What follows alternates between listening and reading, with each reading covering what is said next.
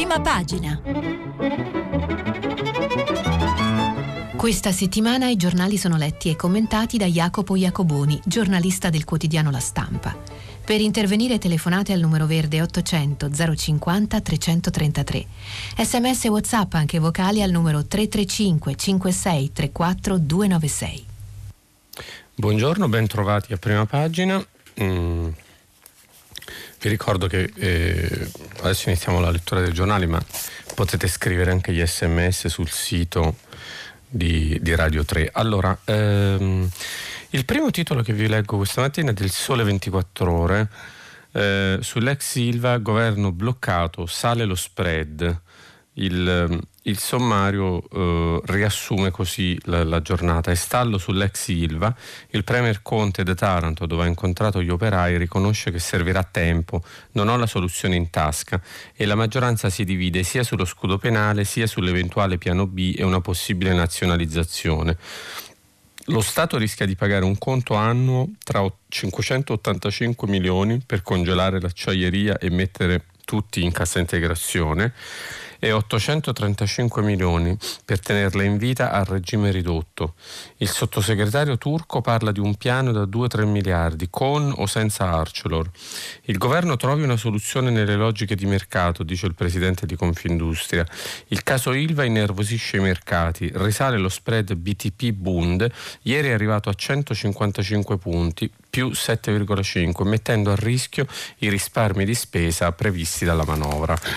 Il Corriere della Sera eh, titola Ilva, Conte va dagli operai, il Premier non ho la soluzione in tasca, divide l'ipotesi di un'azienda pubblica. Di Maio, ArcelorMittal rispetti gli impegni, boccia se il mercato fallisce tocca allo Stato. Eh, c'è la, la, foto grande in prima pagina eh, su Conte in mezzo agli operai. Conte è andato allo stabilimento, non è andato solo con i, i sindacalisti o, co, o, con gli operai sindacalizzati, ma è andato proprio al, al presidio degli operai più arrabbiati. Eh, e questo è, è, è diciamo comunque una, una scelta apprezzabile dove però le proteste erano ovviamente molto forti e non ha certo trovato gli applausi, anzi. Eh, il secondo titolo del Corriere è Mattarella, l'odio è concreto e Segre incontra Salvini. La senatrice a vita ha incontrato il leader della Lega. Eh, la Repubblica fa un titolo Italia svegliati, autunno nero. Crisi industriali, crescita in calo, debito in aumento, si accumulano gli allarmi e lo spread va su.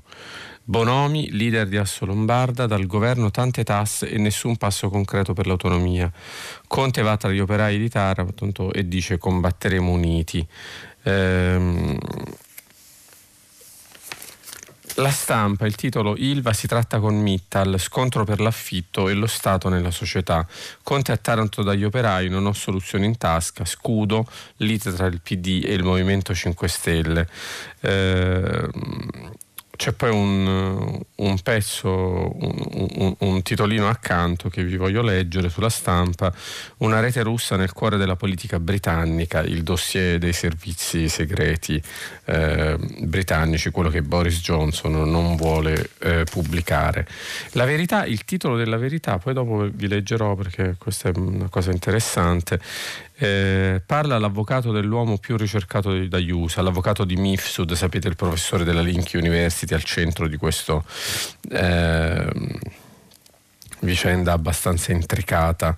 Eh, per cui sono venuti anche gli americani in, uh, in, Italia a parlare con Conte, il ministro della giustizia Barr, chiedendo l'aiuto a vedere se, se davvero, come sostengono, come ipotizzano Trump e Barr, eh, l'Italia sia uno dei punti di partenza di una specie di mega complotto mondiale organizzato dai, dai, dai deep state contro eh, Donald Trump, da, da, diciamo da, da, servizi di vari paesi occidentali per far vincere i democratici e far perdere Trump nel 2016. Loro sono convinti che in Italia sia successo il punto di partenza dell'inchiesta che poi ha dato origine all'inchiesta di Robert Mueller attorno a questo professore Mifsud che insegnava alla Link University, l'università di Scotti. E, oggi alla verità parla Stefan Ro, che era l'avvocato di, di Mifsud e, e è, è, stato anche il socio della Link University col 5%, poi dove era destinato a salire al 49%, cosa che poi non avvenne. E Ro dice, titolo della verità, vi ho fatto questo riassunto altrimenti non si capisce niente, un capo dei servizi segreti italiani disse a Scotti di far sparire Mifsud. Eh, sostiene Ro, eh, due punti aperte le virgolette, il mio cliente precedente lavorava per il presidente della Link University al quale riferiva tutto. I bonifici della cassaforte Gem erano soldi per lui. Ho chiesto come potessero versare importi di 400-500 mila euro se servissero a finanziare spionaggi. Nessuna risposta. E, e poi c'è un commento di Belpietro. Per Giuseppi l'affare barbe finte si complica. Naturalmente Scotti, in questa eh, si, si, è sviluppata una lotta tra, tra la narrazione di Scotti e quella di Ro Ro vuole sostenere che Mifsud fosse un, molto più probabilmente un agente occidentale che non un agente russo, poi vedrete nell'intervista eh, Scotti dice che non era né l'una né l'altra cosa, ma era solo un chiacchierone, definizione testuale di Scotti. Eh, il foglio, il titolo è La candela si sta spegnendo, eh, non è un problema di anima, è un problema di agenda e di bolla. L'Ilva certifica che il governo non riesce a trasmettere un messaggio diverso rispetto a quello di essere solo all'opposizione dell'opposizione. Spunti per non accelerare l'agenda dei pieni poteri. Ehm, poi c'è un articolo sopra Giuliano Ferrara intitolato La senatrice Segre non è lo specchio dell'Italia ma è il testimone dell'accusa della nostra storia. La lotta contro l'antisemitismo non va banalizzata il manifesto, eh, il titolo Una grande foto di Conte in mezzo agli operai che lo contestano e, e la foto è Affonderia. Mittal sta fermando gli impianti dell'acciaieria, la denuncia dei sindacati nel giorno dello sciopero dell'ex Silva contro i ricatti dell'azienda. Conte vola dagli operai di Taranto e ammette non ho soluzioni in tasca, la protesta della città inquinata, la fabbrica uccide, va chiusa. Eh, titolo di avvenire, bagno di realtà il Premier vola a Taranto, eh, Alex Silva Conte affronta le proteste di operai e famiglie, qui si muore e i partiti litigano sullo scudo penale, l'ipotesi di una nuova cordata mista. Eh, poi c'è questa storia, c'è una, una foto di una... Eh, scolaresca in visita al, davanti al cancello del campo di concentramento di Auschwitz e il, il caso è il sindaco, eh, il, il, titolo è Se il treno per Auschwitz da Predappio non parte più, il sindaco dice no ai fondi, Mattarella l'odio è concreto, Salvini vede eh, la segre. Um, titolo del Fatto Quotidiano, una grande foto di Conte con gli operai Conte in mezzo agli operai, il titolo è Qualcuno li ascolta. Eh, meno male che c'è Conte. Eh, il giornale, meno male per il foglio, eh, non, per il fatto, scusate, non per me. Il giornale, la resa di Conte, non so cosa fare. Eh, il Premier assediato dagli operai alza bandiera bianca. Berlusconi inadeguati, prepariamoci al voto. Eh, libero, il titolo è eh, Se l'africano è leghista puoi dargli del negro, sinistra meschina e incoerente. Il senatore Tony Iwobi, gli antirazzisti mi definiscono zio Tom o manichino, ma nessuno condanna certe barbarie. Poi dicono che il carroccio è intollerante. Ehm, va bene, iniziamo a leggere un pochino del, del, di quello che sta succedendo in questi giorni. Mi dispiace, devo ripartire dall'Ilva, ma... Ehm, non è che mi dispiace, anzi è bene parlarne perché ehm, la situazione è veramente difficile. Eh, intanto è molto difficile capire mh, la, la, soluzione industriale, politica industriale, e questo adesso lo vedremo, ma è anche molto difficile eh, capire eh, che cosa eh, vogliano l- nella città e poi eh, tra l'altro anche dal punto di vista del governo se è giusto assecondare i, i, i desideri della città oppure eh, cercare di ragionare in un'ottica di, più alta di visione generale. No?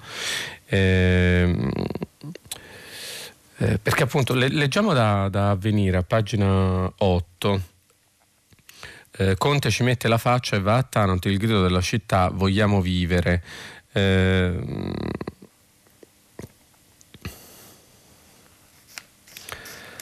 Eh, I Tarantini, dramma e surrealismo. I Tarantini, leggo l'articolo di Marco Iasevoli e Marina Luzzi. I Tarantini hanno il Presidente del Consiglio davanti agli occhi, muso a muso, gli danno il tu, lo contestano e insieme capiscono che anche quello di Conte è un gesto da ultima spiaggia, come il loro.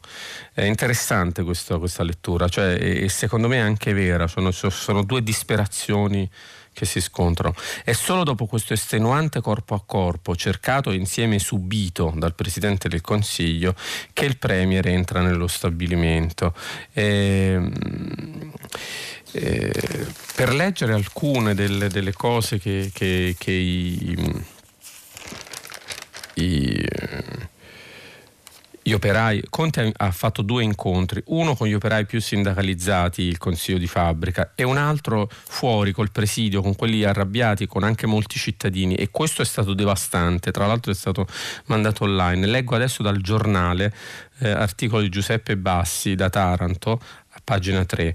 Alle 5.30 del pomeriggio il premier Giuseppe Conte arriva a Taranto e approda al capezzale di una terra ferita. Dinanzi alla sede della fabbrica che un tempo era un colosso dell'acciaio mentre adesso è soltanto un gigante di carta ancora più traballante dopo l'emendamento del governo, c'è tutto il dramma di una città dilaniata. Da una parte i timori di chi sente svanire la certezza di un futuro o almeno un presente legato al lavoro, dall'altra l'esasperazione di quanti invocano un'inversione di rotta definitiva per risanare le profonde piaghe lasciate da decenni di inquinamento. Qui ci sono più morti che nascite, urla la gente assiepata attorno al Presidente del Consiglio. Vogliamo che venga rispettata la Costituzione, gli dicono mentre qualcuno ricorda le vittime del lavoro e quella delle polveri che aggrediscono il quartiere Tamburi quando si alza il vento. Intanto la folla aumenta, si alza un coro da stadio chiusura, chiusura, chiusura. Conte, ormai assediato dalla gente, accorsa dinanzi all'ingresso della fabbrica, tenta in qualche modo di rassicurare, parlerò con tutti. Eh, ripete però ammettendo di non avere la soluzione in tasca. Ehm... eh insomma c'è, c'è, le, le, proteste sono state veramente fortissime e, e, e, è comunque apprezzabile che Conte sia andato lì, meno apprezzabile che poi sia dovuto andare lì a dire che non ha, in sostanza il governo in questo momento non sa che fare, non, non è giusta la metafora dell'ultima spiaggia usata da avvenire. Eh, sempre sul, sul, giornale Laura Cesaretti, l'articolo intitolato Resa di Conte, non so che fare e ora Di Maio minaccia la crisi. Lo scrive chiaramente, il Premier ammette di non avere alcun piano B. In questo momento il dato di fatto è che Mittal restituisce la fabbrica. Nei prossimi giorni vedremo come andrà la situazione. Non ho pronto una soluzione, ma qualsiasi situazione può diventare anche un'opportunità. Improvvisa Conte a Taranto. Opportunità di che? Non è chiaro se non quella di cacciare una montagna di soldi pubblici per trasformare Ilva in una seconda e ancora più disastrosa eh, all'Italia. Sul Corriere della Sera, pagina 2, c'è un uh, articolo di Marco Galluzzo, riepilogo del, un po' della situazione. No? Ilva pubblica, alta tensione. Si fa sempre più complessa e allo stesso tempo confusa la situazione che riguarda l'ex Ilva di Taranto. Ci sono ministri come Boccia che chiedono un intervento pubblico, ministri come Gualtieri che da Bruxelles dice che non esiste al momento questa ipotesi perché l'unica strada al momento è far tornare Mittal che deve mantenere gli impegni. Ci sono i sindacati che invece con Landini vedono come possibile un intervento di cassa depositi e prestiti al 20 o al 30%, ipotesi che però potrebbe essere bocciata dalle regole dell'Unione Europea. Al momento sembra che la trattativa con Mittal non esista più, non ci sono altri appuntamenti o incontri fissati tra il governo e il gruppo indiano e c'è anche adesso il weekend di mezzo. A Taranto Giuseppe Conte ha ammesso non ho soluzione in tasca. In questo momento il dato di fatto è che Mittal restituisce la, la fabbrica eh, ricorda Conte che ha aperto un gabinetto di crisi 24 ore su 24. Eh, sempre sul Corriere eh, a pagina 5 c'è un dossier di Fubini, Federico Fubini e Rita Puerzè. Chi può comprarla? L'ipotesi di scissione. Qualcosa si sta muovendo attorno al futuro del gruppo siderurgico che ha a Taranto il più grande centro di produzione dell'acciaio in Europa. Risulta dal Corriere della Sera che è stata riaperta la data room dell'ex Silva da parte di Intralinks la società che ha l'incarico di custodirla. L'apertura di una data room che custodisce tutti i dati più sensibili di un'impresa è possibile solo quando c'è una nuova offerta di acquisto o di affitto degli impianti, anche non vincolante più difficile capire chi abbia espresso il proprio interesse dopo che il gruppo indiano Jindal si è chiaramente chiamato fuori. Jindal a suo tempo aveva presentato un'offerta per Ilva insieme a Cassa Depositi e Prestiti, il gruppo Arvedi eh, e alla finanziaria Delfin di Leonardo Del Vecchio. Era però prevalsa l'opzione dell'alleanza fra Marcegaia e ArcelorMittal. Eh, adesso si tratta di verificare se possa formarsi una nuova cordata di cooperazione fra un investitore estero e soggetti italiani. Fabrizio Palermo, amministratore delegato di Cassa Depositi e Prestiti, ieri ha cancellato un roadshow che lo avrebbe visto impegnato la prossima settimana negli Stati Uniti. È certo che in CDP in questo momento non ci sia alcuna preparazione in corso a un'operazione su ILVA. Eh, molti avevano interpretato questo diciamo, come le parole di Conte nel senso di un possibile impegno di GDP quando il, eh, giovedì eh, il, il, Premier aveva detto tutte le opzioni possibili, il governo sta esplorando tutte le opzioni possibili. Ehm, sempre collegato eh, alla questione industriale ed economica, diciamo più in generale, c'è un'intervista interessante su Repubblica a un personaggio che vi consiglio di seguire, il presidente de um, Asso Lombarda, l'associazione delle imprese di, di Milano, diciamo il, il cuore, la, la, parte più dinamica della, dell'associazione Confindustria, Carlo Bonomi. Bonomi, intervistato da Roberto Ro, eh, dice sulle imprese, stronca la, la la manovra, dice sulle imprese solo pregiudizi e tasse, manovra senza coraggio, serviva discontinuità. Eh, eh, vi leggo un po' di, dei commenti di, di, Bonomi. Plastic tax, sugar tax, la botta sulle auto aziendali, la storia senza fine dell'Alitalia, la crisi dell'Ilva. Ogni giorno c'è una sorpresa, ma la costante è la totale ignoranza della situazione generale dell'economia italiana, delle necessità delle imprese e degli effetti che provvedimenti avventati produrranno sull'Italia e le sue fragili prospettive di crescita. Eh, c'è una nuova maggioranza, eh, scrive Repubblica, i sovranisti si sono sostituite forze europeiste e responsabili, ma visti i primi atti del governo, i toni del leader di Asso Lombarda restano severi eh, direi che si sono sostituite un mix di forze europeiste e forze che fino a due minuti fa erano ferocemente anti-europeiste e non responsabili. Nulla è cambiato, Presidente Bonomi, dice Domanda Repubblica, e la risposta è avevamo chiesto discontinuità sulla pretesa che il reddito di cittadinanza sia anche uno strumento di politica attiva per il lavoro, mentre i fatti dimostrano il contrario. Su quota 100, sugli stimoli agli investimenti, soprattutto in ricerca e sviluppo, non si è visto nulla. In compenso abbiamo l'ennesima manovra che accresce deficit e debito pubblico, aumenta le tasse e conseguenza di ciò costringe a rassegnarsi alla crescita zero. Eh,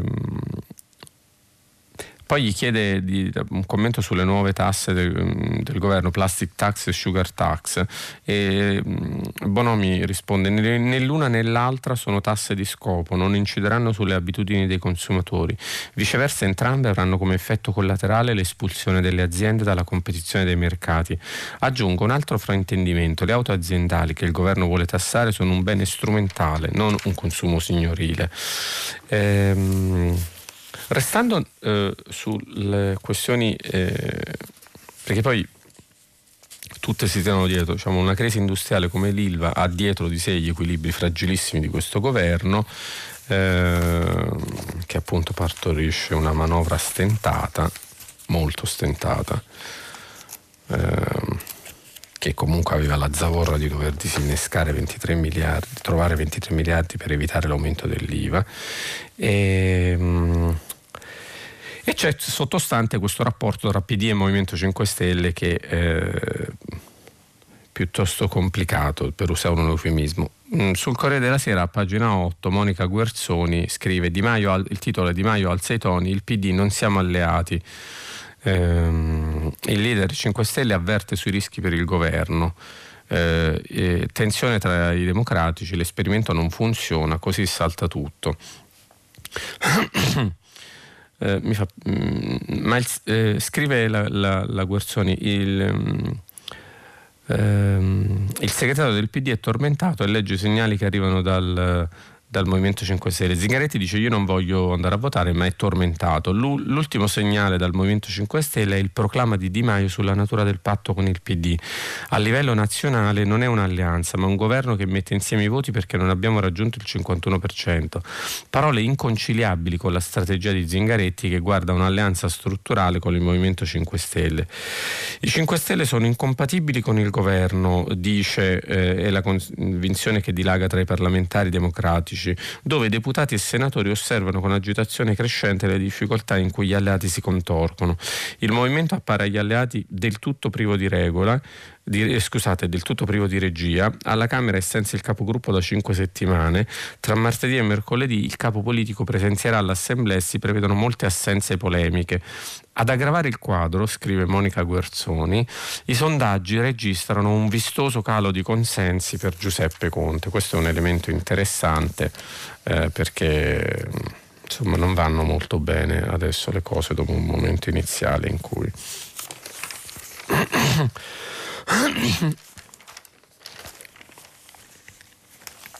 a proposito dei sondaggi dell'Emilia, su Repubblica, pagina 8, vi volevo leggere eh, in vista, de, perché poi dopo l'Ilva c'è la, subito la sfida politica delle elezioni a gennaio in Emilia-Romagna. Eh, regionali la rinuncia di Movimento 5 Stelle e Renzi, idem da soli allo scontro decisivo. Eh, Annalisa Cuzzocrea lo dà ormai per certo, a mani nude solo nella battaglia il Partito Democratico sarà probabilmente l'unica forza politica della maggioranza a presentarsi col suo simbolo alle prossime elezioni regionali in Emilia-Romagna. Eh, ai vertici del movimento molti sono convinti, si sono convinti che sia meglio non correre affatto in Emilia. Lo ha spiegato ieri a Repubblica Patuanelli, sebbene non abbia voluto dire dove ha senso esserci e dove no. Lo ha detto il socio di Davide Casaleggio nell'associazione Rousseau, consigliere comunale bolognese e plenipotenziario grillino in Emilia Romagna, Max Bugani.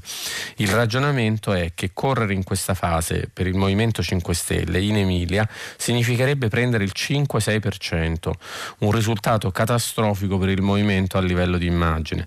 Altra cosa sarebbe permettere la nascita di una lista civica affiliata al centrosinistra con dentro magari anche qualche bravo attivista che porti avanti temi cari ai 5 Stelle e per la quale il Movimento 5 Stelle sul territorio potrebbe perfino tifare apertamente insomma un po' sembra un po' il gioco delle tre carte, no? cioè si, si, mascherano partiti dentro liste civiche perché se si presentano con l'insegna del partito i sondaggi a cui loro credono totalmente, quindi noi ve li riferiamo, li, li danno lì intorno a quella cifra che ha riportato la Cuzzocrea. Ehm, Cambiamo argomento, vi volevo eh, leggere, eh, intanto ieri c'è stato questo incontro tra eh, la senatrice a vita Segre e, e, e Matteo Salvini, sapete che è tutta questa polemica perché la senatrice ha ricevuto la scorta due giorni fa, quindi insomma nell'Italia del novembre 2019 eh, bisogna andare in giro scortati solo perché si è un personaggio pubblico di religione ebraica. Vabbè, e, insomma, ne abbiamo parlato molto, ma comunque ieri c'è stato questo incontro Salvini a casa della senatrice, leggo sul Corriere della Sera, pagina 11, Stefano Landi non si doveva sapere, eppure nonostante un rimbalzo dei no comment reciproci, ieri Liliana Segram e Matteo Salvini si sono visti davvero. Ehm, Tra l'altro eh, vi riporto qualche frase della Segre perché è anche molto ironica e divertente questa signora eh, che, che, eh, su cui adesso improvvisamente si sono accesi tutti i riflettori. E lei dice essendo una vecchietta pensavo di essere di nessun interesse quindi non me l'aspettavo. Di certo non sono stata io a chiederla. Poi in un'altra frase ha detto se io non odio, perché non dovrei aprire la porta? dice riferendosi all'incontro con Salvini. Chi mi vuole incontrare trova la mia casa aperta e accogliente. Se vuole venire gli offrirò del tè, i biscotti, certo non un moito. Eh, vabbè, insomma, eh, mi sembra di dire che è una signora anche piuttosto simpatica. Adesso io non la conosco. Ma... Eh, no, c'è invece su, sempre sul... Um, su questa vicenda, eh, più eh, cioè, una parte politica che a me, perché tutti mh, parlano del, dell'antisemitismo come fosse qualcosa che riguarda soltanto la, l'estrema destra, no? ma non è così. Non è, non è, affatto così. In realtà c'è questa crescita del, diciamo, eh, dell'ultrapopulismo oppure di sentimenti antisemiti è stata coltivata in questi anni da, du, da, almeno due o tre mondi politici totalmente mainstream, cioè non stiamo parlando dell'estrema destra, stiamo parlando di forze politiche che erano al governo anche insieme, tra l'altro nel precedente governo, e di cui una delle due è ancora al governo. Ve lo leggo da un articolo sul foglio di Guido Vitiello. Eh, scrive Vitiello, dice bene Francesco Cundari, chi si è fatto strada propalando il... Eh, eh, si sta riferendo al Movimento 5 Stelle, alla propaganda in particolare del Movimento 5 Stelle. Chi si è fatto strada propalando il complotto della sostituzione etica, etnica, copia conforme dei protocolli dei Savi di Sion, non ha le carte in regola per condannare l'antisemitismo. La Meloni può fare tutte le riverenze che vuole a Lina Segre, ma quando grida ai suoi che Soros è un usuraio che estirpa le nostre radici, sa benissimo cosa dice. Tra i 5 Stelle, altro che Lannutti, scrive Vitiello, è stato Grillo a definire la comunità ebraica una lobby d'affari, tra virgolette, che si mobilita contro chi tocca i poteri forti delle banche, con Di Maio presente e plaudente. Quanto a Salvini, l'altro spacciatore della balla del piano Calergi, basterebbe infilare la parola ebreo in certe sue frasi per capire il tipo. Ehm, eh, vabbè, insomma, eh, frasi che non voglio neanche rileggere, guardate, perché poi eh, Vitiello ne fa una rassegna, però insomma su, è abbastanza noto di come la propaganda della destra italiana abbia usato l'antisemitismo, a volte mascherandolo, no? in quella mascheratura pelosa da eh, no, ma non, non, siamo antisemiti, siamo, siamo antisionisti, critichiamo la politica sionista di, di Israele, dello Stato di Israele, cosa che tra l'altro poi nella Segre non c'entra assolutamente niente perché la Segre è nata a Milano, non è, non è che c'è cioè, corticircuiti totalmente eh, strumentali e, no, e, e, non fondati. Ehm, sul Corriere a pagina 17, passando a un altro argomento di, di esteri, mh, ieri c'è stato il, ehm, è morto un ragazzo a Hong Kong nelle proteste contro, il, contro la Cina Primo morto, pianti e rabbia, scrive San Guido Santevecchi, la protesta di Hong Kong piange il primo morto e lo commemora con rabbia e violenza. La vittima è uno studente universitario precipitato da un parcheggio sopraelevato nella notte tra domenica e lunedì, mentre nella zona polizia e manifestanti stavano fronteggiando. Chow Lok, 22 anni, che frequentava il secondo anno di scienze eh, del computer alla Hong Kong University of Science and Technology, eh, aveva battuto la testa e subito danni irreversibili al cervello. È morto ieri mattina in ospedale. Eh, quando ha perso l'equilibrio, forse Chow sfuggiva dai lacrimogeni della polizia che stava cercando di disperdere i, mani- i, manifestanti. Le voci si rincorrono. Sui social network dei ragazzi molti giurano che lo studente è stato spinto, altri che la polizia ha anche bloccato per minuti preziosi l'arrivo dell'ambulanza. La Hong Kong Police Force respinge le accuse. Nei video delle telecamere di sorveglianza pare ci sia un buco all'ora dell'incidente e anche questa circostanza contribuisce ad alimentare i sospetti. Ehm, Volevo leggervi sempre, in, spostandoci da Hong Kong alla Cina e all'Italia, di poco però, ehm, c'è una storia molto inquietante eh, sul mm, Corriere della Sera, articolo di Fiorenza Sarzanini, racconta che eh, secondo i PM eh, leggo tra virgolette l'accusa dei PM che poi dovrà essere eventualmente provata, ricordiamolo, è un'accusa, non una condanna. L'ambasciatore Morabito soffiava notizie ai cinesi sulle nostre aziende. Eh, Antonio Morabito, 64 anni, diplomatico in servizio al Ministero degli Esteri, rischia il processo. L'indagine è chiusa, lunghissimo l'elenco di regali, soldi, favori che avrebbe ottenuto per soffiare notizie riservate su società italiane di livello internazionale a intermediari che curavano finanziavano per alcuni eh, investitori cinesi il loro shopping aziendale.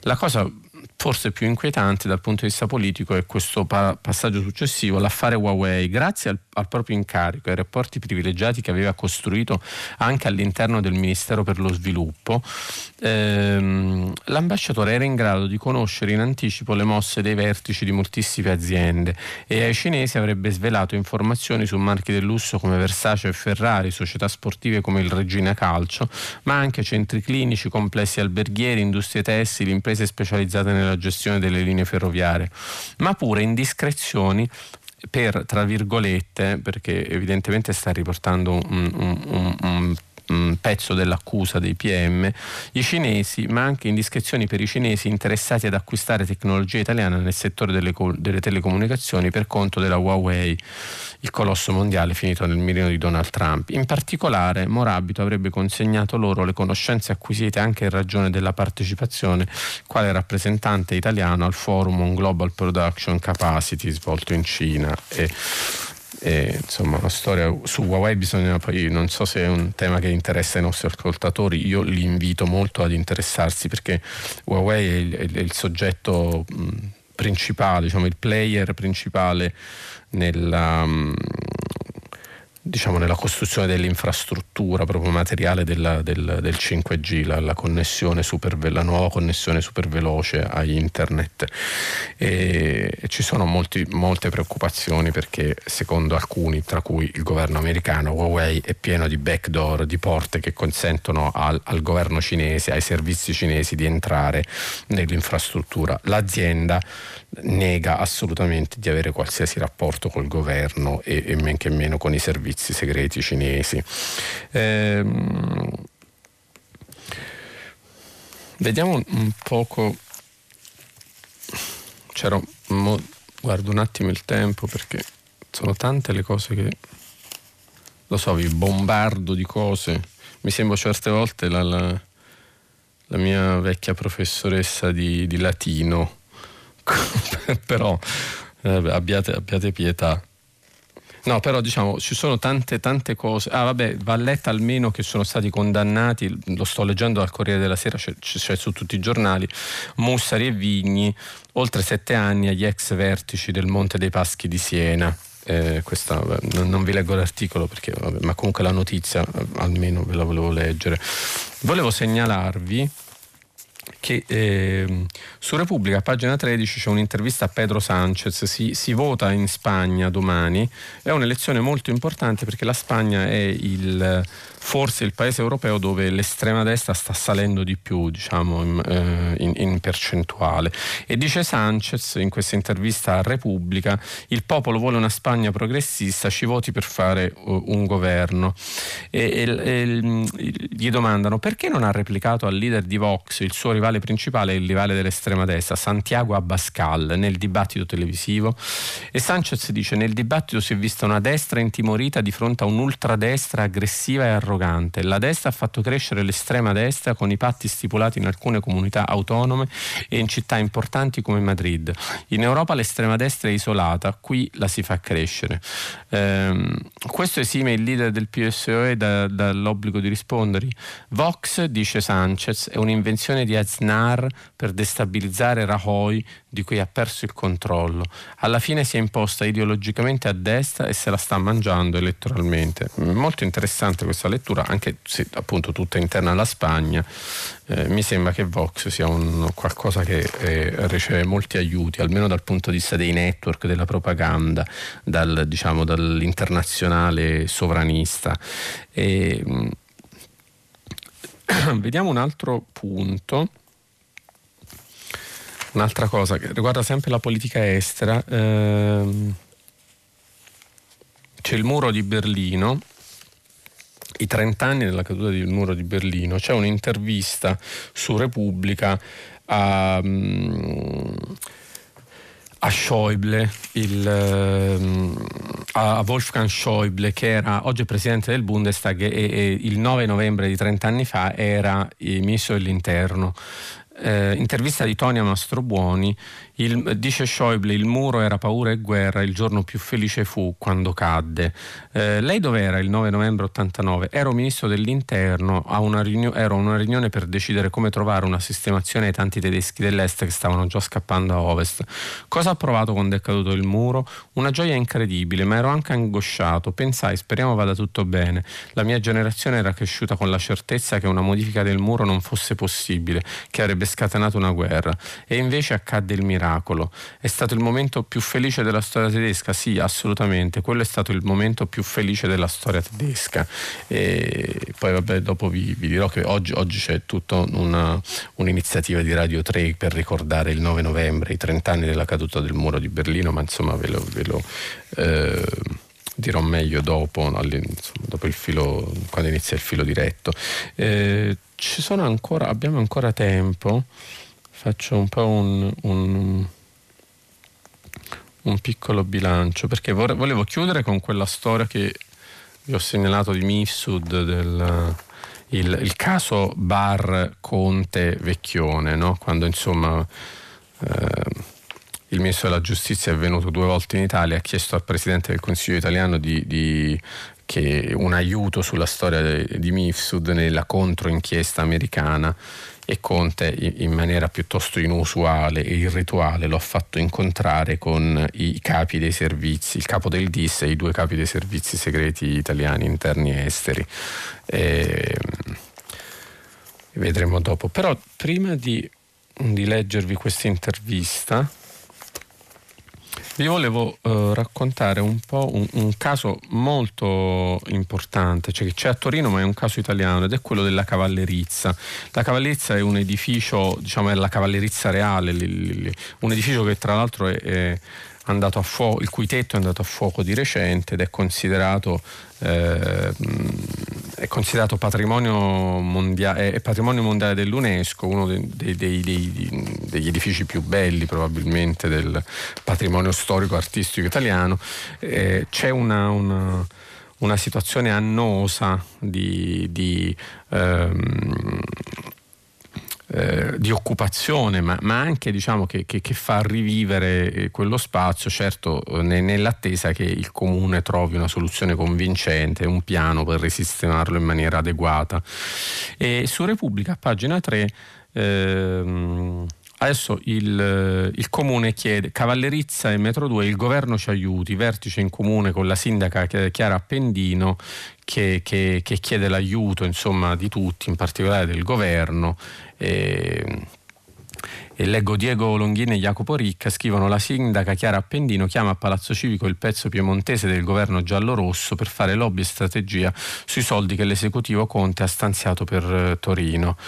Ehm, l'obiettivo del vertice è preservare nella finanziaria i soldi messi per la linea 2 della metropolitana, 828 milioni, e per la cavallerizza, i 5 milioni promessi dal ministro della cultura Dario Franceschini.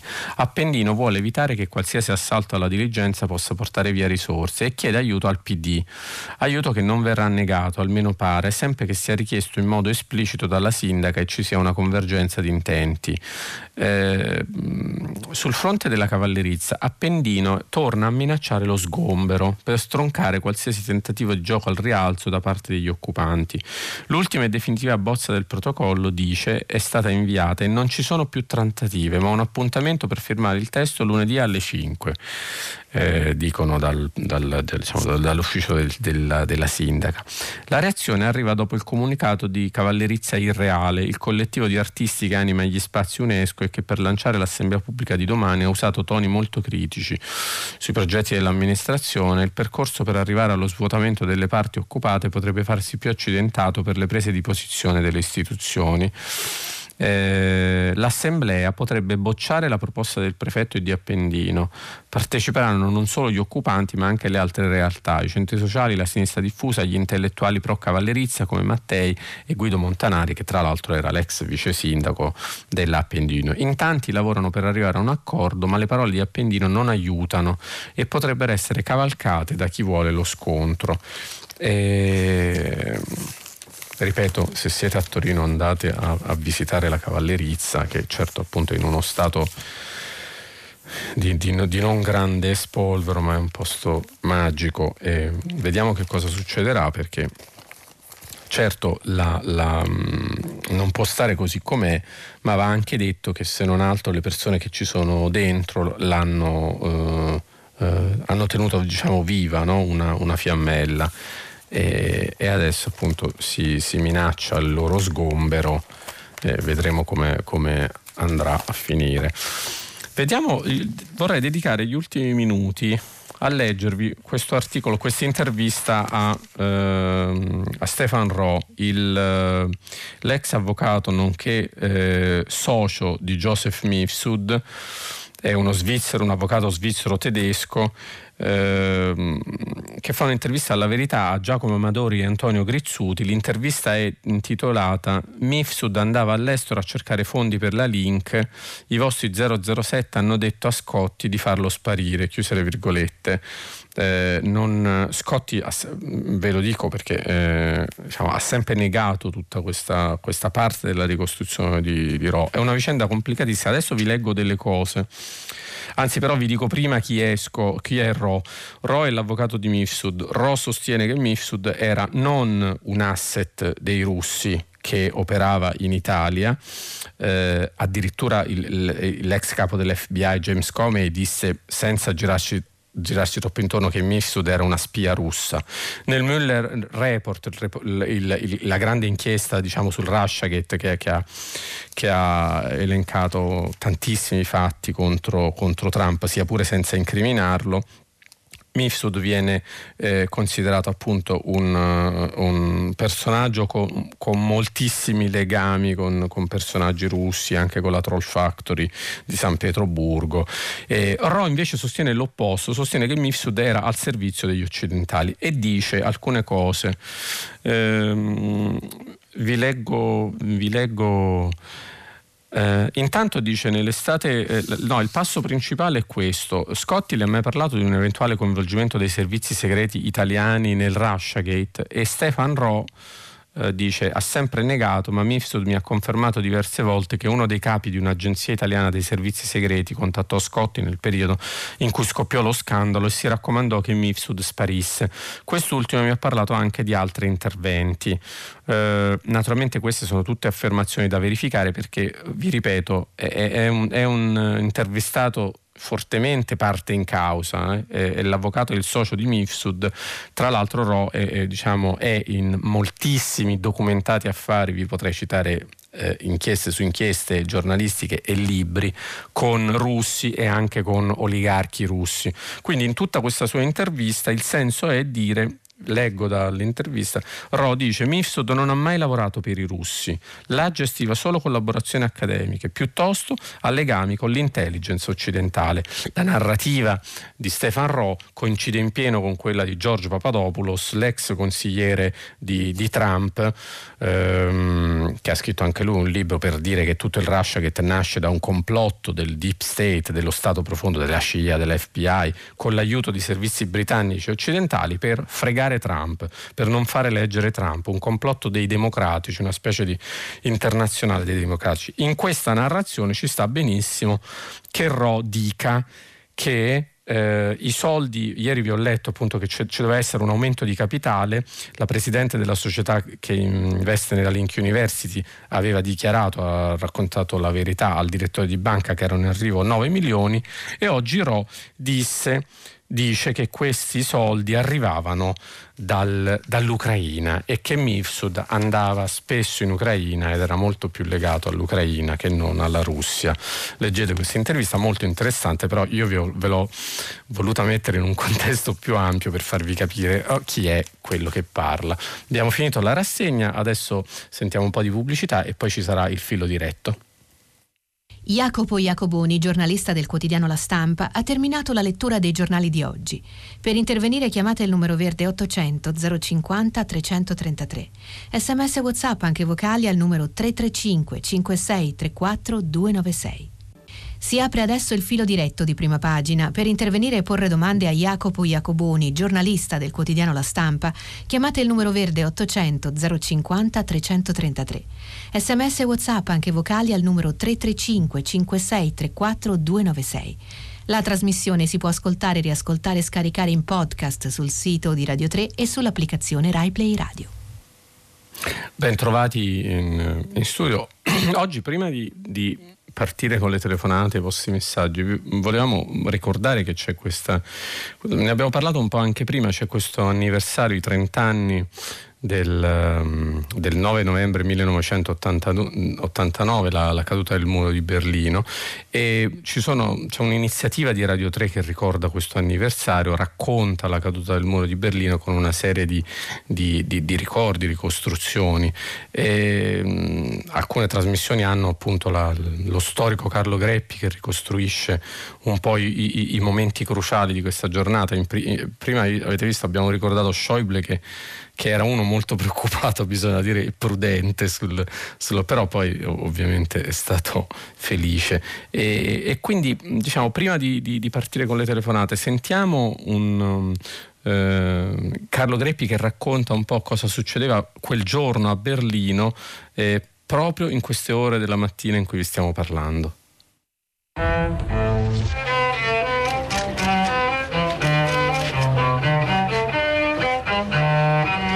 Berlino, giovedì 9 novembre 1989, tra le 7 e le 8 di mattina. Le richieste di espatrio nella DDR sono inarginabili. Tra il 1961 e il 1989 sono comunque stati oltre 500.000 gli abitanti che hanno lasciato la Germania orientale legalmente, superando il ginepraio di ostacoli burocratici. Quasi un quinto di questi espatri però è stato approvato tra l'autunno del 1988 e il settembre del 1989 e da quando il governo ungherese ha iniziato lo smantellamento della cortina di ferro alla frontiera con l'Austria, migliaia di abitanti della Germania Est si sono precipitati a Budapest e in altre ambasciate del patto di Varsavia per passare così più agevolmente nella Germania Ovest. A maggio in Ungheria sono infatti iniziati i lavori di rimozione della barriera lungo il confine e il vice comandante della Guardia di Frontiera ungherese ha dichiarato che i reticolati sono diventati superati sia tecnicamente sia da un punto di vista morale e politico. A settembre il governo ungherese ha deciso l'apertura totale delle frontiere. È l'inizio della fine. Come un domino, il crollo sta per travolgere in poche settimane ogni paese del mondo sovietico, Repubblica Democratica Tedesca compresa. È in questo clima infuocato che tra le 7 e le 8 del mattino i vertici del regime stringono i nodi delle loro cravatte e si avviano alle loro riunioni.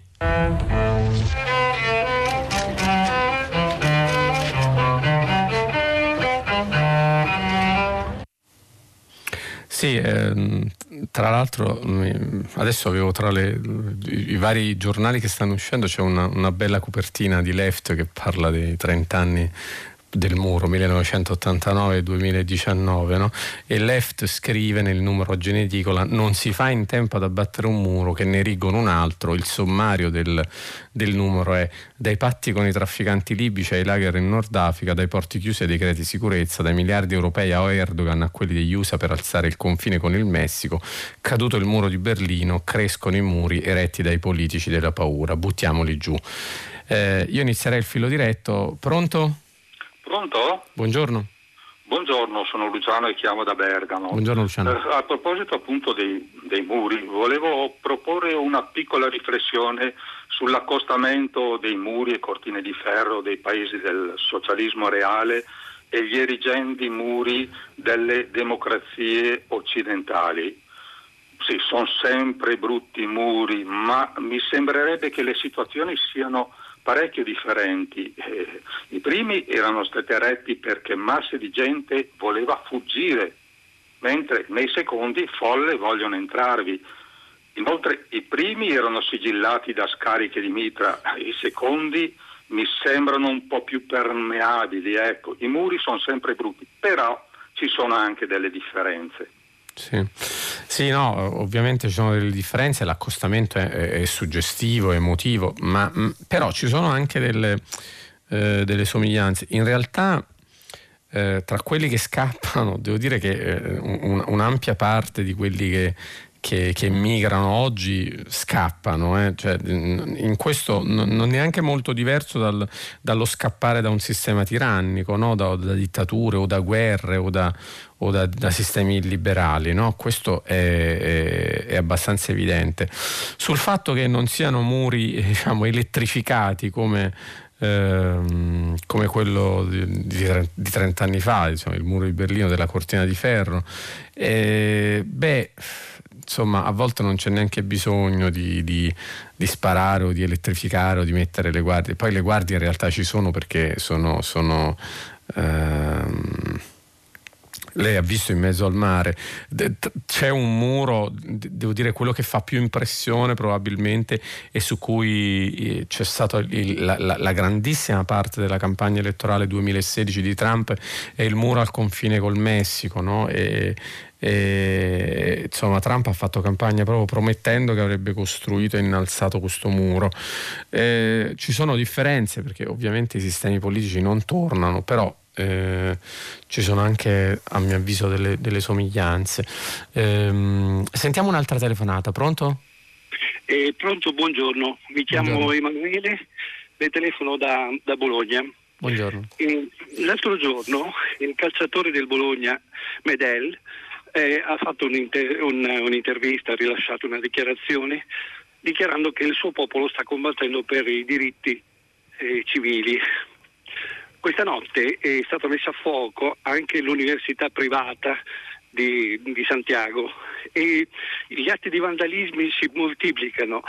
Non c'è da meravigliarsi se poi il presidente schiera i soldati per le strade perché vuol ripristinare l'ordine. Per noi vedere poliziotti, soldati è rassicurante, per loro è un fantasma del passato, ma a un certo punto contro il vandalismo cosa si può fare se non ripristinare l'ordine con la forza? Sì, mm, adesso guardi, le dico la verità, io non, non voglio da, da, un, da uno studio RAI qui ehm, diciamo, discutere se a Santiago del Cile ci sia in corso vandalismo o delle proteste legittime oppure si possano anche mischiare entrambe, eh, entrambe le cose oppure ci sia una piccola componente di questo e, e magari una, una, una, grande componente dell'altro. Eh, quello che, che direi è che eh, di sicuro una costante nel, diciamo, nel, nelle proteste, nei moti, negli allarmi, anche nelle richieste di aiuto che arrivano a, a, a, a, in realtà un tempo si diceva ai paesi occidentali, adesso arrivano all'Europa perché eh, diciamo, con Trump alla Casa Bianca è meglio non, non far arrivare richieste da quelle parti, se no. E, e, e, si sarebbe detto mh, diciamo, ci sarebbe state forse, delle, se non altro, delle mobilitazioni, magari anche ipocrite. Quello che a me colpisce è il, l'anestetizzazione in cui vive ormai diciamo, anche i, i paesi europei, cioè l, l, eh, noi, la Francia, l'Italia, la Germania, eh, un, un, po' di, di, di insensibilità, no? cioè, è come se, se la storia avesse... Eh, eh, t- talmente vaccinato eh, che, che, ci sembra sempre di vedere copioni per cui non vale la pena più spendersi. L'altro, mentre lei parlava del Cile, mi, mi ricordo eh, che, che c'è questa storia raccontata nell'ultimo documentario di Nanni Moretti, quello presentato al Festival di Torino quest'anno, Santiago Italia, no? di questi due diplomatici italiani che sostanzialmente in una specie di, di, di tacita disobbedienza civile con il loro uh, ministero, il Ministero degli Esteri,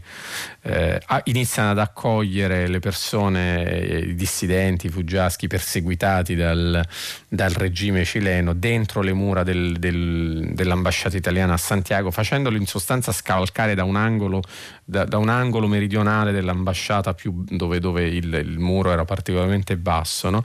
E, e, c'è, ed è molto bella quella storia, se le capita di vedere il film. E, perché eh, questi, questi, questi, due diplomatici italiani no, che eh, lavorano, cioè, diciamo, fanno una specie di disobbedienza. Allora c'era Aldo Moro alla Farnesina, ministro degli esteri. No? La cosa molto curiosa è che mi sembra l'abbia raccontato anche Nanni Moretti, ma insomma Moro non, chiaramente non, non, non si spinse al, al, diciamo, anche perché questo avrebbe causato una serie di grossi polit- problemi geopolitici, al, al mettere ne- niente per iscritto, nessun ordine scritto no, di accogliere quei, quei dissidenti o quei, quei, mh, le persone in fuga, semplicemente lasciò fare. No? Eh, non, non, rispose mai né in un senso né, né, nell'altro, non diede mai un ordine di non farlo. Mi sembra, adesso scusi, sto leggermente virando dalla questione, però è molto legata al Cile che lei menzionava. Mi sembra un, una di quelle soluzioni a modo loro geniali no? che la politica democristiana sapeva offrire. Tornando al punto invece, quello che mi pare più preoccupante, se proprio vogliamo fare un eh, tracciare un... Un parallelo tra, tra, i muri di 30 anni fa e, e, e, e diciamo le, le, le, persecuzioni e i muri di adesso, quello che mi sembra colpire, che mi colpisce molto è che è completamente eh, anestetizzata l'Europa e, negli Stati Uniti appunto c'è il presidente che c'è. Prima di sentire un'altra telefonata vi leggo qualche messaggio, eh, c'è Michele, c'è un messaggio divertente ogni tanto così eh, sorridiamo anche. Buongiorno Jacoboni, date le esperienze professionali e la vasta rete di rapporti di lavoro e amicizie curiali che hanno permesso la nomina del signor Conte alla presidenza del Consiglio, non crede che quest'ultimo potrebbe con buone speranze di successo promuovere una nuova cordata per l'ILVA partecipata dai potenti fondi controllati dalle finanze vaticane e dall'obolo di San Pietro? Michele, ovviamente è una, è una domanda provocatoria ed è quasi una battuta, fa riferimento alle inchieste sul fondo Mincione che aveva eh, tra le altre cose chiesto una consulenza a Conte quando, cioè, due settimane prima che diventasse Premier e, e vabbè insomma io ve la registro perché eh, la possiamo prendere come una eh, piccola provocazione che, che ci sta. Eh,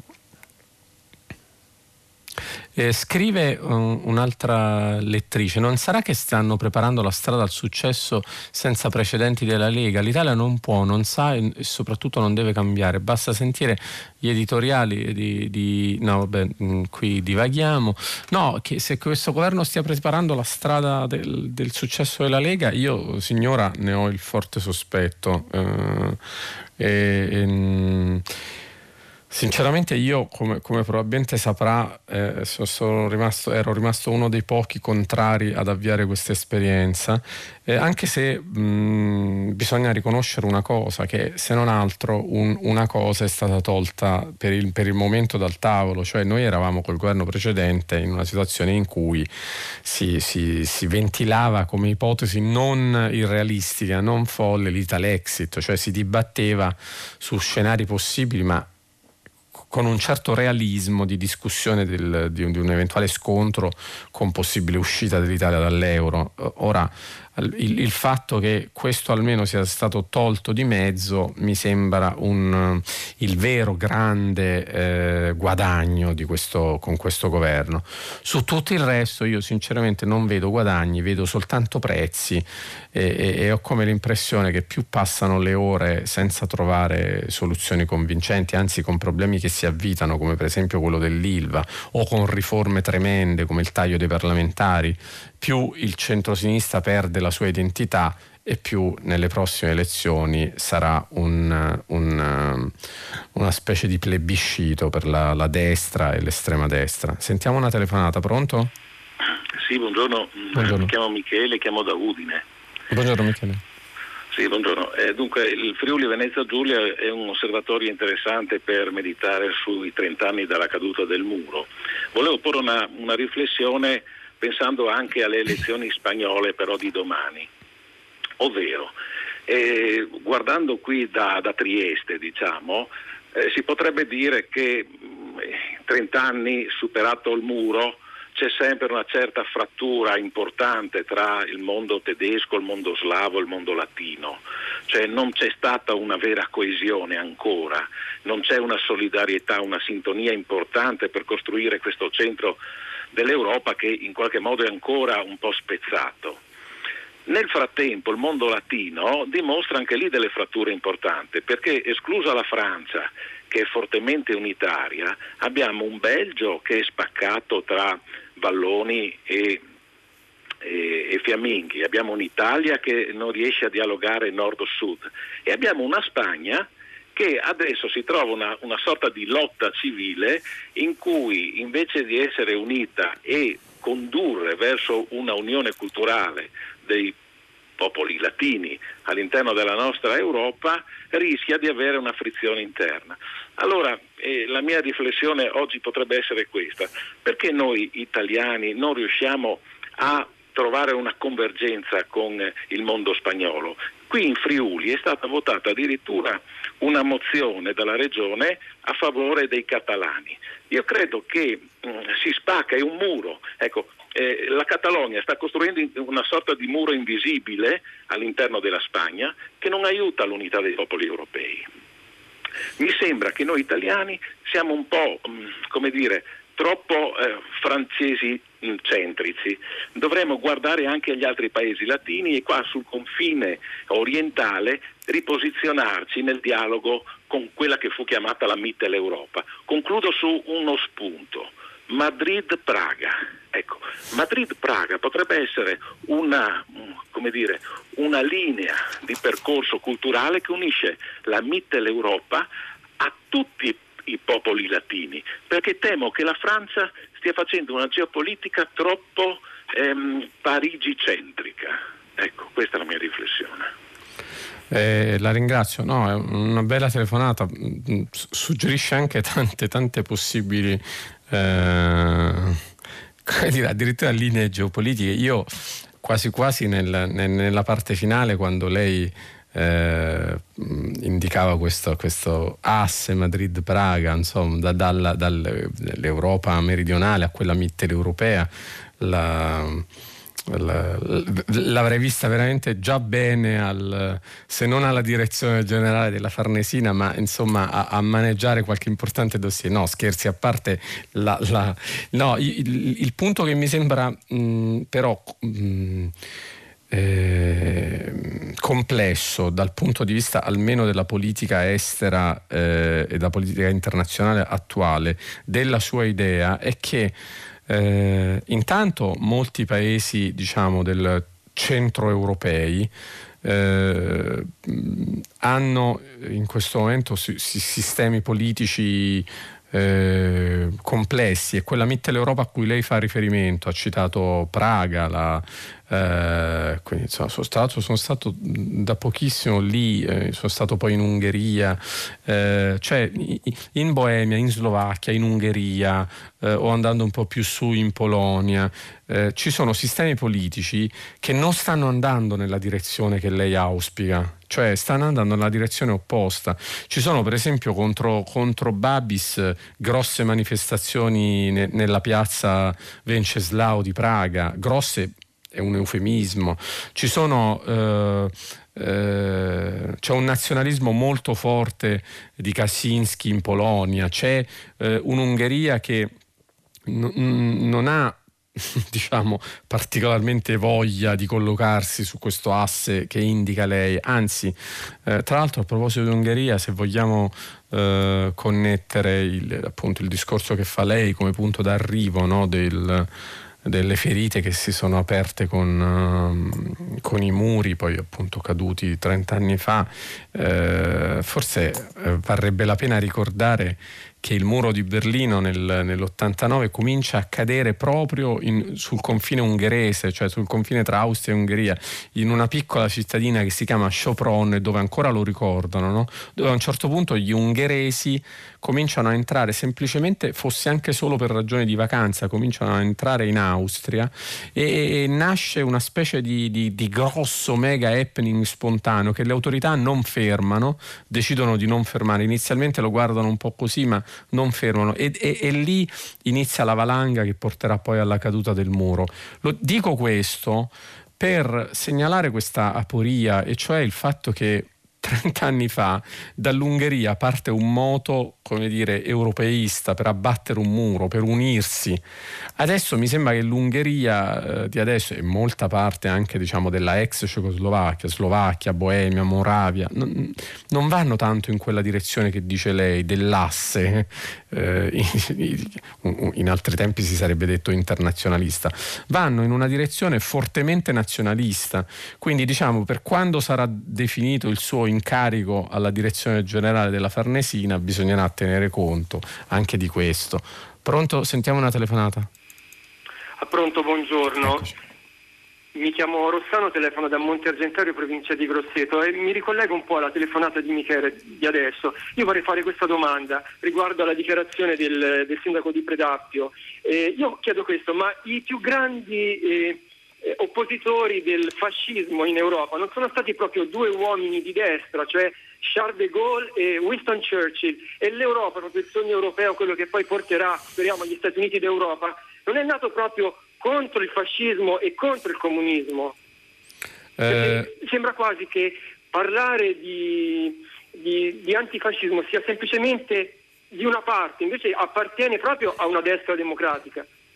No, no, no, no, bellissima telefonata, la ringrazio. Rossano mi sembra, no? Il suo nome. Rossano. Rossano. No, è, è, è, sì, è, verissimo. Adesso eh, sul, sull'entusiasmo per De Gaulle parliamone. Mm, io ce l'ho molto timido, però comunque eh, va detto che lascia in eredità al, al eh, alla Repubblica un, un, sistema istituzionale fortissimo e, e credo che è un'eredità duratura ed è probabilmente forse l'unica vera cosa che ha consentito alla Francia di questi ultimi tre anni di resistere a un'ondata fortissima di destra che c'è stata anche, anche in Francia. Ricordiamo che eh, eh, Marie Le Pen continua a essere sopra il 20% e Macron vince soltanto grazie al sistema elettorale doppio turnista. Quindi insomma sì, eh, sono molto d'accordo sul, sul, suo richiamo churchilliano, cioè eh, in questi giorni anzi eh,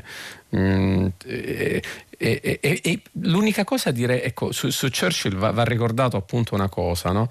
eh, che cosa avrebbe fatto e che cosa ha fatto Churchill di fronte all'avanzata nazista? C'è stato un, un grandissimo scontro nel gabinetto di guerra inglese nel 1943 sul, sul, sul, da farsi. No? Eh, voi sapete che Neville Chamberlain eh, eh, era, sosteneva una linea completamente opposta di appeasement con i nazisti. No? Eh, alla fine è Churchill che, che tra l'altro reduce da un, da un, decennio in cui la sua figura è stata molto screditata, ha subito delle sconfitte, viene criticato anche sul piano personale, sul, sul piano sue, eh, del suo stile di vita. Insomma, è Churchill a eh, impuntarsi e a, a, a decidere di eh, combattere, combattere nessun appeasement contro diciamo, il, il, fascismo, contro il nazionalsocialismo. Eh, naturalmente oggi lo voglio dire, a me sembra che non si possa fare eh, court un parallelo tra i fascismi degli anni 40, diciamo dell'inizio della degli anni 30 e 40 e la situazione attuale no? e, e, e, i nazionalismi, gli ultranazionalismi attuali, per mille motivi, compreso anche il fatto che viviamo probabilmente tempi mh, complessivamente minori, ma ehm, credo che però si possa ricavare, come lei suggerisce, una grande lezione da Churchill, e cioè il no appeasement sui valori. Cioè, da questo punto di vista io penso che sia stato un grave errore per battere la destra di, nazionalista di, di Salvini allearsi con una forza che è altrettanto anti-migranti e altrettanto nazionalista.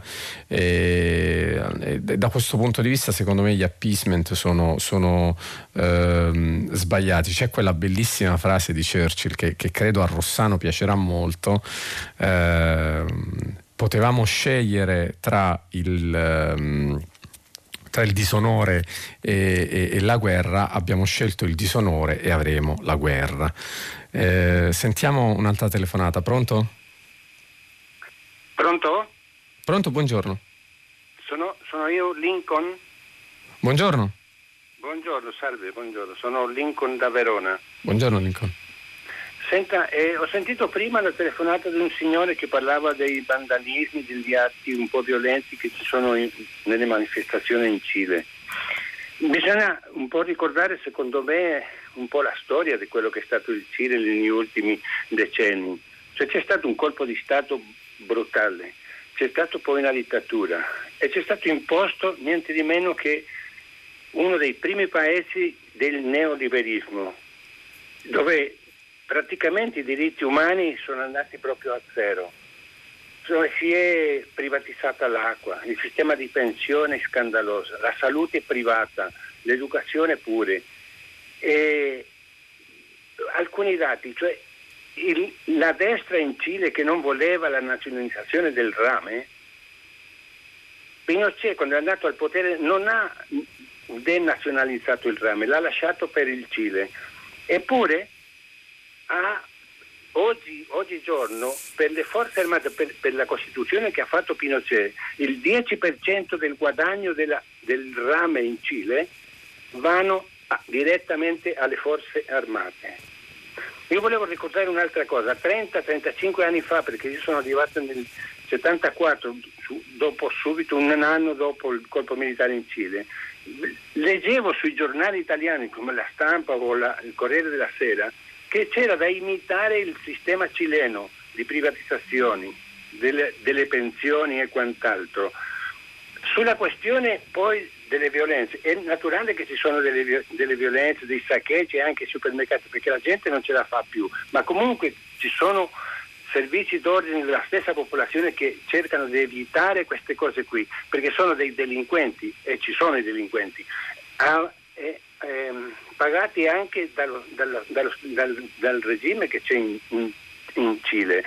Voglio dire, ma eh, è in, in Cile la gente non, non, non, ce la fa più e per quello che manifesta. Oggi ci sono anche manifestazioni, ci saranno manifestazioni di nuovo a Santiago, al Paraíso, Vigna del Mar, e altre grandi città del Cile. Quindi questa cosa qui credo che non, non si fermerà.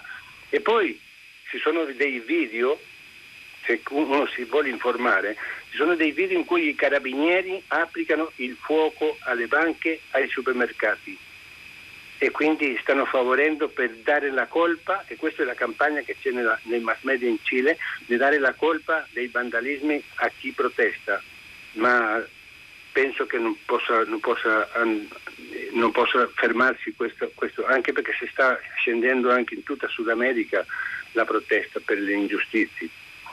Beh, no, guardi, la ringrazio della telefonata. Come ha visto, anch'io prima mm, cioè, non, non, mi voglio mettere l'ascoltatore che parlava di vandalismi, no? non, non, mi voglio mettere a quantificare se ci possa essere anche una cosa di vandalismi, non, non lo posso escludere. Cosa. Diciamo che non mi sembra questa la cifra eh, eh chiave attraverso cui leggere gli eventi. L'altro giorno guardavo in aggiunta a quello che dice lei che l'ONU ha mandato un, un, un team che sta indagando su gravi violazioni di diritti umani avvenuti in Cile. No? Ora diciamo già questo mi, sembra andare nella direzione che dice lei, no? Del, del, del, fatto che c'è una fortissima repressione delle forze di sicurezza contro le, le proteste dei cittadini e che, e che eh, non credo che, che, basterà diciamo, anche questi abbozzi di mia culpa che, che ha fatto Sebastian Piniera sul, sul, sul, fatto di non aver compreso la rabbia dei cittadini o, o il fatto che diciamo, ha, ha, rimesso le mani nel, nel um, nel gabinetto mi pare che c'è stata una sostituzione di 7-8 mm, ministri. Eh, lei, tra l'altro è molto più eh, a fuoco di me su questa materia. Eh, forse, forse quello che si può ricordare è che eh, anche qui abbiamo un caso, anche qui perché succede anche altrove nel mondo, un leader di destra che ha una fortuna personale, mi aveva colpito questa cosa, stimata in, in, in, in vari miliardi di dollari, qualcosa come 3 miliardi di dollari, poco meno di 3 miliardi di dollari. E, e, e insomma, è quello che io ho visto è che il grosso delle marce, quella diciamo di, di venerdì, di, diciamo, eh, la fine di ottobre, no? di, di quella, la marcia di venerdì, eh, quella con un milione, di, un milione e mezzo di, cileni, mi sembrava fosse stata una marcia essenzialmente pacifica e festosa. Poi, ripeto, dico con molte cautele perché io non sono lì e non sono stato lì. Quindi, eh, però, appunto, la, la, la, la, sensazione che ho io è concorda con la sua. Sentiamo un'altra telefonata. Pronto? Sì, buongiorno, mi chiamo Massimo. Buongiorno Massimo. Ecco, ho ascoltato con molta attenzione eh, l'intervento dell'ascoltatore precedente. Eh, sono anche solidale con lui e penso che quei processi di cui lui parla siano in atto anche da noi, insomma, anche magari in misura diversa. Eh, io mh, mm, ricordo il, la caduta del muro di Berlino, volevo dire una cosa riguardo di questo. Eh, secondo me non ha modificato soltanto, trasformato i paesi che erano sotto il gioco del comunismo, ma ha trasformato quell'evento anche, eh, anche i paesi dell'Occidente e noi oggi continuiamo a risentirne gli influssi. Dunque in quell'evento noi possiamo già, eh, ci consente di tracciare un giudizio storico sul comunismo che mm, mi pare eh, si sia mh, mm, dire, ehm, dimostrato un modello fallimentare e anche deprecabile mh, mm, da un punto di vista storico e non democratico comunque si sia andato ad applicare. Eh, però a mio parere fino a quel tempo lì giocò a sua eh, insaputa, forse insomma inconsapevolmente quel modello un ruolo positivo in modo passivo, di riflesso, perché costituiva un antagonista del modello occidentale, anche da un punto di vista militare. E, se, e quindi secondo me costrinse durante tutto, tutto il dopoguerra, tra virgolette, il neoliberismo e il capitalismo del secolo scorso, che gli inglesi chiamano traditional capitalism, quello di oggi lo definiscono venture capitalism, ad essere virtuoso, a conservare le sue zone di influenza, quindi con distribuzione della ricchezza pace, per, per, garantirsi pace sociale e stabilità politica, perché c'era un antagonista pronto ad occupare le nicchie. Io ho questa visione. Dopo la caduta del, del muro abbiamo un'egemonia del modello sopravvissuto, relitto vincente, quello capitalista, dieci anni di cuscinetto e poi a cavallo alle soglie del terzo millennio, che è anche una data piuttosto fatidica, si imposta all'architettura attuale, cioè paesi non democratici come la Cina entrano nel WTO, ci costringono quindi a, a e quindi noi entriamo in commercio, in concorrenza con paesi in cui non si rispettano i diritti umani, tutto questo ha un impatto sui rapporti fra, fra datori di lavoro e dipendenti, eh, c'è l'automazione che insomma è nel mondo del lavoro poi sostanzialmente che noi paghiamo eh, gli effetti di di tutti questi processi che nascono però dal fatto che non c'è più un antagonista al liberismo che quindi non è più, in qualche modo non sente più l'esigenza di essere redistributivo e si deforma, degenera. E, e, anche in Occidente noi cominciamo ad assistere ad una degenerazione dei rapporti di, di forza della, e, e, a problemi di ordine sociale che stanno via via crescendo, cioè sono passati molti anni ormai, a partire dal 2000 poi, e le cose peggiorano. Quindi mi ricordano un po' gli anni 30, anche se viviamo in un mondo diverso, sicuramente più strutturato, più colto, più interconnesso, però negli anni 30 si arrivò ai nazismi, ai totalitarismi, a quelle cose simili a ciò che vediamo oggi, perché c'era una sofferenza sociale diffusa, c'era una classe media mortificata, soprattutto in Germania a seguito dei trattati di Versailles e queste cose qui. Ecco, io questa analisi non la sento mai fare non la sento mai fare. Io penso che anche il razzismo sia un processo che può essere ricondotto a questo stato di sofferenza delle masse in Occidente e credo che però anche il problema sia molto difficile da risolvere perché Mm, i meccanismi che sì, stanno sì, generale sì, no, ecco, sono globali e non c'è un livello politico a, livello, a scala globale che possa risolverli. Però la discussione voi giornalisti dovreste aprirla, non si può, ecco, perché secondo me la radice di tutti i problemi. No, allora guardi, le, le la, dico la verità, le, le interessantissime considerazioni. Non mi piace tanto l'espressione voi giornalisti perché intanto tradisce un po' la, la, cosa di non sapere con chi, con, con chi, si sta parlando, non perché lei debba sapere chi, chi, sia io o un altro giornalista, ma tende un po' a fare un mucchio. No? In realtà a me sembra che ci sia del, della discussione su questo, poi eh, lei ne può essere più o meno al corrente, ma questo eh, apre un'altra questione. No, su, sul punto di partenza sono molto d'accordo che diciamo, poi lei è partito, ha messo insieme tantissime cose, adesso dovrei stare delle, delle ore, ma sul, sul, um, sulla capacità non più re, redistributiva del capitalismo, anche del capitalismo in Europa, eh, per molti motivi, insomma, per come si è configurato. Tra l'altro adesso c'è un capitalismo essenzialmente dominato da cinque grandi aziende eh, tecnologiche, quindi insomma questo implica un discorso anche sulla concentrazione del capitale tecnologico adesso, eh, l'abbiamo un po' fatto in questi giorni sulle piattaforme, però quello che direi è che non, non, il, il, problema è che tutto questo non può, diciamo, un, un nuovo slancio eh, a, a, politiche redistributive eh, anche per risolvere quella rabbia e quella desolazione di, di, cui parla lei, non può più avvenire a livello degli stati nazionali e questo è il grosso inganno dei sovranisti o, o anche però delle forze nazionaliste più soft eh, o anche però il limite dei centrosinistra europei no? che spesso si muovono in una logica nazionale, pensi o anche dei, dei moderati, dei centristi come Macron, eh, si muovono, continuano a muoversi in una logica eh, essenzialmente nazionale, a volte dice nel caso di Macron anche, anche un po' sciovinista, ma direi nel centro-sinistra italiano non è che si sia vista questa spinta. Prima un, un un lettore parlava, un ascoltatore chiedeva, appunto parlava, ha usato l'espressione gli Stati Uniti d'Europa. Io userei ancora di più l'espressione bisognerebbe rilanciare in avanti la Costituzione europea per costruire una Repubblica europea, perché la questione delle politiche redistributive, gli Stati nazionali non hanno più la leva né del welfare né dell'imposizione fiscale eh, reale, hanno, hanno, hanno eh, come dire, una leva fiscale per tappare delle, delle, delle, delle, diciamo, de, de, de, dei buchi di bilancio e, e, garantire che si stia dentro quei parametri fissati comuni. Ma non c'è più una leva comune. Fino a che non si pone la questione di una leva fiscale comunitaria, di un grande intervento contro per esempio i dumping che fanno le, le aziende multinazionali, eh, finché non si sollevano appunto questioni eminentemente a livello europeo, eh, anche, anche, dal punto di vista legislativo, anche per esempio la questione salariale o la questione sindacale.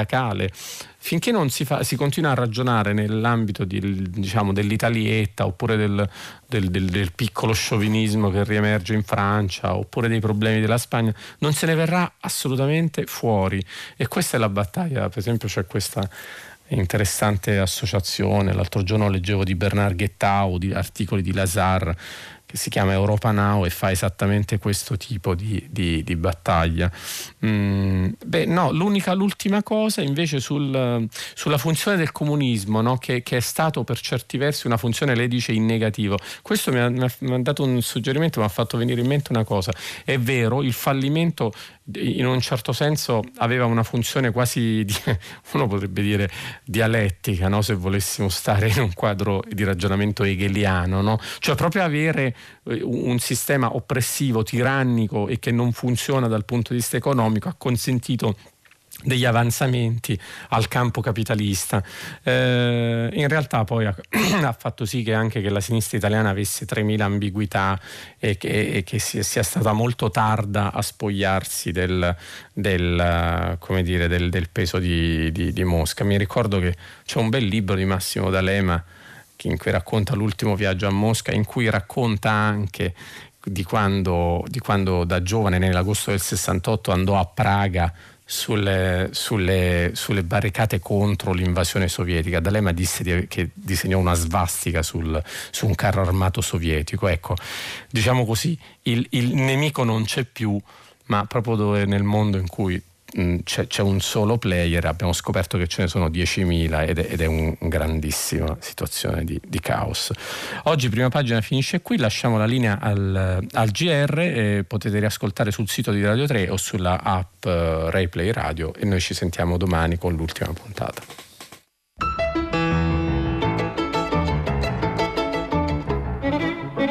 Jacopo Iacoboni, giornalista del quotidiano La Stampa, ha letto e commentato i giornali di oggi. Prima pagina un programma a cura di Cristiana Castellotti. In redazione Maria Chiara Berenec, Natascia Cerqueti, Manuel De Lucia, Marco Pompi. Posta elettronica prima pagina chiocciolarai.it. La trasmissione si può ascoltare, riascoltare e scaricare in podcast sul sito di Radio 3 e sull'applicazione RaiPlay Radio.